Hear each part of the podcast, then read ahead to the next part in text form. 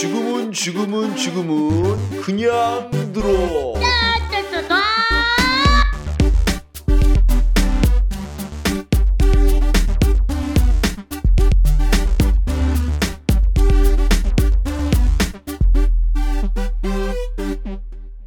네 이번 시간에 어, 방송할 번외 방송은 이제 조만간에 있으면 크리스마스죠 이제.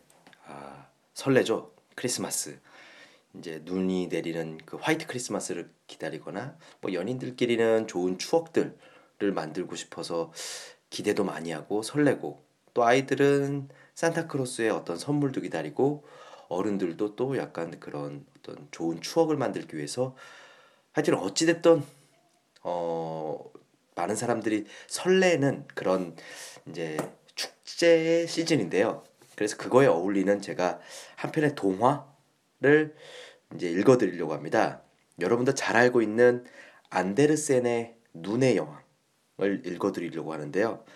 일단 제가 그 동화에 대해서 좀 얘기해 보려고 해요. 동화. 이 동화라는 것은 궁극적으로 이제 아이들을 독자로 쓴 소설이죠. 그래서 아이들에게 세상에 대한 이야기를 이렇게 약간 재미나고 은유적으로 풀어낸 것인데 어, 요즘에 좀 부모들 학부모들은 좀 약간 오해하시는 것 같아요. 꼭 동화라 그러면 막 밝고 예쁘고 그 다음에 뭔가 거기서 교훈을 찾고 그런다고 생각하는데 어, 마냥 예쁘고 행복하지는 않습니다. 사실은 그건 착각이고요. 어, 그 동화를 잘 분석해 보면 전 세계 동화는 다 거의 비슷합니다. 그 안에는 가난도 있고 죽음도 있고 어떤 질병도 있고 이별도 있고 슬픔도 있고 이런 여러 가지 과정들이 있습니다. 이런 것들을 아이들은 잘 모르잖아요. 그래서 이거는 간접 경험을 하면서 풍부하게 인생을 살아가게끔 해주는 게 동화입니다. 그래서 안데르센과 그림 형제, 특히 안데르센 동화는 굉장히 슬퍼요. 사실은 알고 보면요. 약간 이제 뭐 해피엔딩으로 끝나기도 하는데 하여튼 궁극적 그 정서가 기본적인 정서가 약간 슬픔이 그 안엔 있습니다. 예를 들면 성냥팔이 소녀 같은 것도 그렇고요. 그 다음에 이제 그림 형제. 그 독일의 그림 형제는 약간 게르만 민족의 그 민요 아니 민그 민담이라든가 그런 것들을 바탕으로 해서 이제 동화를 만들었기 때문에 사실 약간 그로데스크예요, 여러분. 이 게르만 신화를 보면 좀 약간 그로데스크한 게 그 반지의 제왕이 게, 게르만 신화를 바탕으로 해서 쓴 거거든요. 이런 것처럼 약간 뭔가 그로데스크하고 뭔가 약간 좀 어둡고 그러면서도 뭔가 이야기가 계속 이어나가는 어, 그런 것들이 이제 동화입니다. 우리나라도 마찬가지고요. 하여튼 어찌됐든 이제 크리스마스니까 우리가 제가 너무 어두운 거를 하면 좀 안 될 것 같아서 눈의 여왕 제가 한번 읽어드리겠습니다. 눈의 여왕.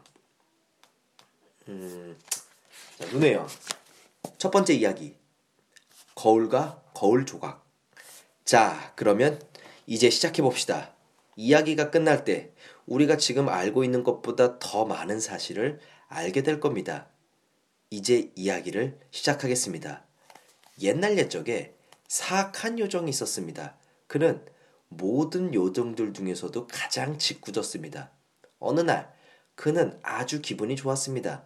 왜냐하면 거울 속에 비춰지는 착하고 아름다운 모습들을 나쁘고 고약하게 보이게 하는 힘을 가진 마법의 거울을 만들었기 때문입니다. 그 거울은 쓸모없는 것과 흉한 것을 흉측한 것을 확대시키고 한층 더 추하게 보이도록 만들었습니다. 이 마력의 거울 속에는 가장 아름다운 경치가 삶아놓은 시금치처럼 보였습니다. 아무리 멋있고 착한 사람들도 무서운 괴물처럼 보이거나 몸통이 없이 머리를 대고 거꾸로 서 있는 것처럼 보였습니다. 그들의 얼굴은 너무나 일그러져 알아볼 수가 없었습니다. 그리고 주근깨 하나만 있어도 코와 입까지 다 퍼져 결국에는 주근깨 투성으로 보였습니다. 악마는 정말로 재밌다고 즐거워했습니다. 어떤 사람의 마음에 착한 생각이 스쳐가면 희죽거리는 모습으로 거울에 나타났습니다. 그러면 악마는 자기가 자기의 똘똘한 발명품을 보며 배꼽 잡고 웃었습니다. 악마는 학교를 운영하고 있었는데 그 학교에 다니는 모든 꼬마 악마들은 기적이 일어났다고 말했습니다. 그리고 이제야 인간들이 처음으로 자신의 세상을 어떻게 생겼는지 볼 수 있다고 생각했습니다. 꼬마 악마들은 마력의 거울을 가지고 여기저기 뛰어다녔습니다. 그래서 결국에는 거울 속에서 일그러져 보이지 않는 사, 아, 않는 나라는 어, 거울 속에 일그러져 보이지 않는 나라는 사람은 없었습니다.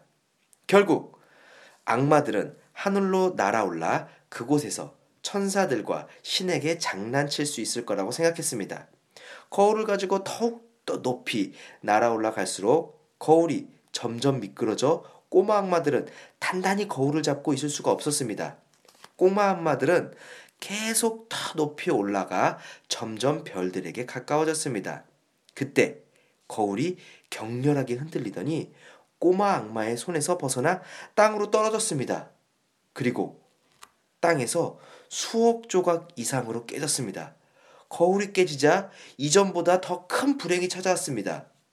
마법의 거울은 전보다 더 훨씬 더 많은 악을 했겠습니다.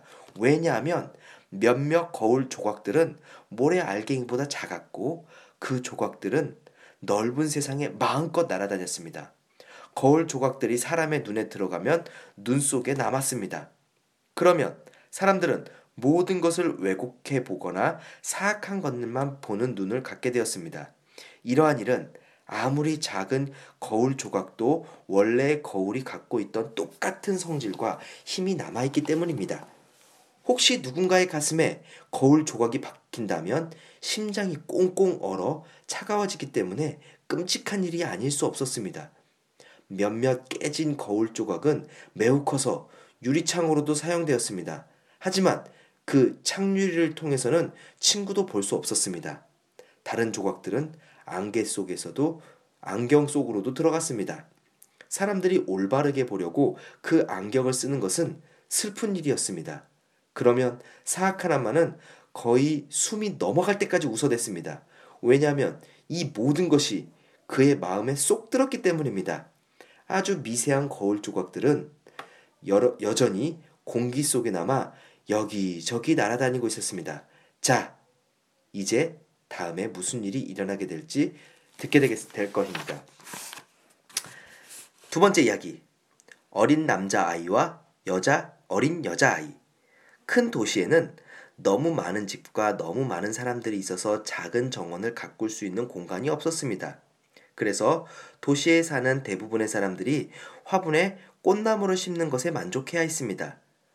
그곳에 화분보다 약간 큰 정원을 가진 두 명의 어린아이가 살고 있었습니다. 둘은 마치 친남매처럼 서로를 좋아했습니다.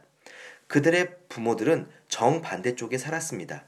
그들은 두 개의 다락방에 살았습니다. 그리고 한 집의 지붕은 반대쪽의 지붕과 맞닿아 있었고 처마의 물바지는 지붕 맨 끝에 따라 달려 있었습니다.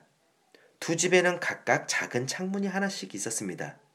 한쪽 집의 창문에서 반대집 창문으로 가기 위해 물바지를 넘어가기만 하면 되었습니다. 두 아이의 부모들은 커다란 나무 상자를 가지고 있었습니다. 거기에는 조리할 채소가 심겨져 있었고 작은 장미나무도 있었습니다. 각각 상자에는 장미나무 한 그루가 있었고 장미는 멋지게 자랐습니다. 어느 날 아이의 부모들은 한쪽 창문에서 다른 쪽 창문으로 거의 맞닿도록 나무 상자들을 물바지 위로 가로질러 놓았습니다. 그것은 두 개의 꽃 담벼락처럼 보였습니다.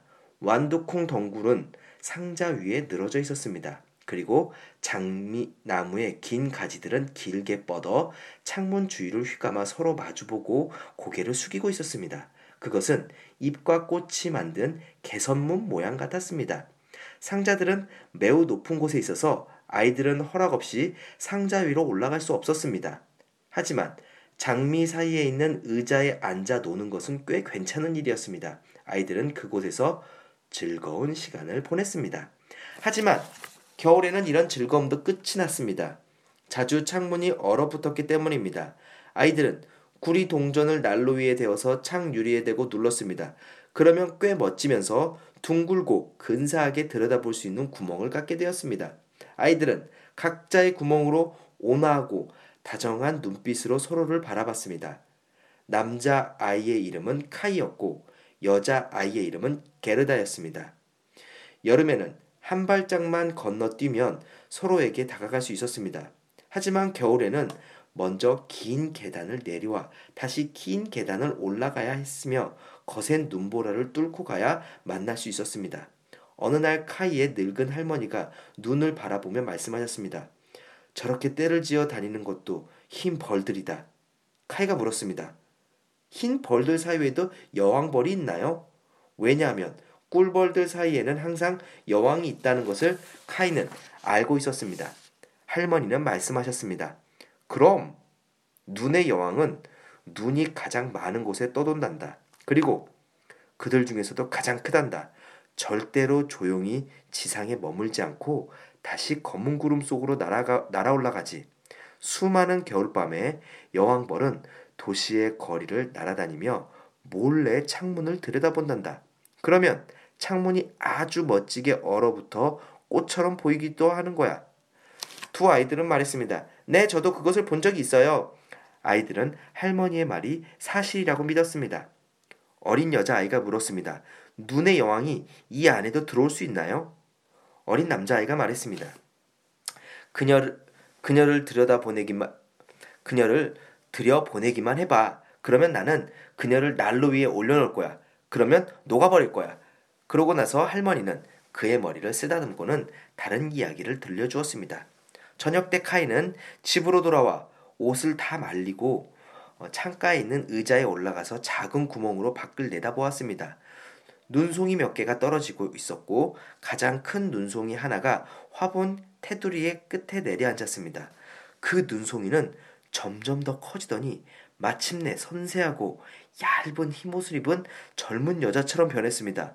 별과 같은 백만 개가 백만 개의 작은 눈송이로 만들어져 가장 멋지고 하얀 망사로 된 옷을 입고 있었습니다. 그녀는 아주 아름답고 우아했습니다. 그러나 그녀는 눈부시게 반짝이는 얼음이었습니다. 그러나 그녀는 분명 살아 있었고 그녀의 눈은 별처럼 빛났지만 고요함이나 평온함은 없었습니다. 그녀는 창문을 향해 고개를 끄덕이며 카이에게 오라고 손짓했습니다. 카이는 겁이 나 의자에서 펄떡 뛰어내렸습니다. 그 순간에 커다란 새가 창문에 지나 날아가는 것처럼 보였습니다. 다음 날은 몹시 추웠습니다. 얼마 후 눈이 녹으면서 봄이 찾아왔습니다.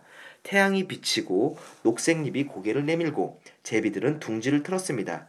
두 어린 아이는 창문에 활짝 열어놓고 그 집 꼭대기 지붕 위에서 그들만의 예쁜 정원이 다시 드러났습니다. 그의 여름에는 유난히 장미들이 아름답게 꽃을 피웠습니다. 어린 여자아이 게르다는 찬송가를 배웠는데 그 찬송가 가사 중에는 장미에 대한 구절이 있었습니다. 노래를 부를 때마다 게르다는 자신의 장미에 대해서 생각했습니다. 게르다는 카이를 위해 노래를 불렀고 그 후 카이도 게르다와 함께 불렀습니다. 계곡에 있는 장미는 아주 향긋한 꽃을 피우고 있네. 그리고 천사들이 그곳으로 내려오네. 아이들을 맞으러.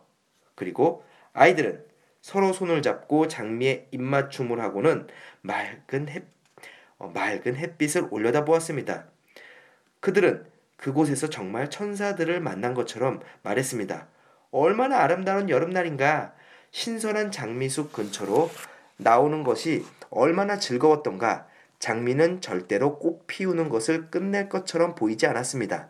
어느 날 카이와 게르다는 동물과 새들이 가득 찬 그림책을 보고 있었습니다. 교회의 종탑이 5시를 알리는 그때 갑자기 카이가 비명을 찔렀습니다. 아! 심장이 심한 통증이 느껴져. 그리고 뭔가 내 눈에 들어갔어. 게르다는 팔로 카이의 목을 감쌌습니다. 카이는 눈을 깜빡거렸지만 아무것도 보이지 않았습니다. 카이는 말했습니다. 이제 없어졌나 봐. 그러나 그것은 없어지지 않았습니다. 카이의 눈 속에 들어간 것은 마법 거울에서 나온 악마의 거울 조각 중 하나였을 뿐입니다. 좋고 훌륭한 것들을 나쁘고 흉측하게 만들고 사악한 것들은 더욱 사악하게 만들고 작은 결점도 크게 보이는 그 악마의 거울 말입니다. 그런데 그 한 조각이 바로 카이의 심장에 있었습니다. 카이의 심장은 곧 얼음처럼 차갑게 변하게 될 것입니다. 그것은 더 이상 아프지 않았습니다. 그러나 여전히 그곳에 존재했습니다. 카이는 게르다에게 물었습니다. 무엇 때문에 우는 거야? 참으로 추해 보인다. 나는 아무 문제 없어. 그러더니 갑자기 소리를 지었습니다. 저 장미는 벌레를 먹었네? 그리고 이것 좀 봐. 이것은 완전히 휘었어. 이 장미들 아주 보기 흉해. 볼품없는 화분. 똑같아. 그리고 나서 카이는 발로 상자를 세 개 걷어차더니 장미 두 송이를 뽑아, 뽑았습니다. 게르다가 소리쳤습니다. 카이 대체 뭐 하는 거야? 카이. 카이는 게르다가 놀랄 것을 알아차리고는 무서운 눈으로 노려보더니 장미 한 송이를 더 꺾었습니다. 그리고 소중히 여기던 게르다를 남겨두고 창문으로 들어가 서둘러 가버렸습니다. 그런 후에 카이는 게르다가 그림책을 가져올 때마다 어린애들이나 보는 거라면 핀잔을 주었습니다. 그리고 할머니가 이야기를 들려주면 항상 끼어들어 하지만 이라며 토를 달았습니다. 게다가 틈만 나면 할머니의 안경을 쓰고 할머니의 말투를 흉내냈습니다. 카이는 할머니의 모든 것을 흉내냈습니다. 어찌나 잘 따라든지 사람들은 웃음을 터뜨렸습니다. 카이는 곧 거리에 있는 모든 사람들의 걸음걸이와 태도를 흉내낼 수 있었습니다. 사람들에게 불쾌감을 주는 모든 것을 카이는 흉내낼 줄 알았습니다. 그럴 때마다 모두들 입을 모아 말했습니다. 저 아이는 확실히 영리해. 하지만 그것은 카이의 눈과 심장에 박힌 거울 조각이 시킨 일이었습니다. 카이에게 성심성의를 다하고 있는 어린 게르다를 괴롭히는 것도 다 거울 조각 때문이었습니다. 카이가 지금 하는 놀이도 전에 했던 놀이와 상당히 달랐습니다. 어린 아이 같지 않았습니다. 눈송이가 여기저기 휘날리던 어느 겨울날 카이는 돋보기를 들고 밖으로 나가 파란 코트 옷자락을 펼치면 떨어지는 눈을 받았습니다. 카이가 소리쳤습니다. 이 돋보기를 통해 통해서 봐 게르다야. 돋보기를 본 돋보기로 본 모든 눈속이는 더 커 보였습니다. 아주 아름다운 꽃이나 반짝이는 별처럼 보였습니다. 그것은 보기에 정말로 아름답고 멋졌습니다. 카이는 말했, 말했습니다. 봐, 얼마나 정교해. 저것이 실제 꽃보다 훨씬 흥미로워. 그들은 아주 정밀해서 녹지만 않는다면 흠집이 하나도 없어. 잠시 후 카이는 커다란 장갑을 끼고 그 작은 썰매를 등에 지고 와서 게르다의 귀에 대고 고함을 쳤습니다. 나는 다른 사람들이 놀고 있는 광장에 들어갈 수 있는 허락을 받았어. 그리고는 순식간에 혼자 가버렸습니다. 광장에 있던 몇몇의 대담한 소녀는 마차가 지나갈 때마다 마차에 그들의 썰매를 묶어냈습니다. 그들은 그렇게 썰매를 탔습니다. 그것은 아주 멋있었습니다. 그들이 한참 즐기고 있을 때 커다란 썰매 하나가 지나갔습니다.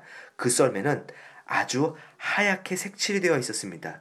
썰매에는 털이 많은 하얀 모피 망토록 감싸 있었고 머리에는 털이 많은 하얀 모피 모자를 쓴 누군가가 타고 있었습니다.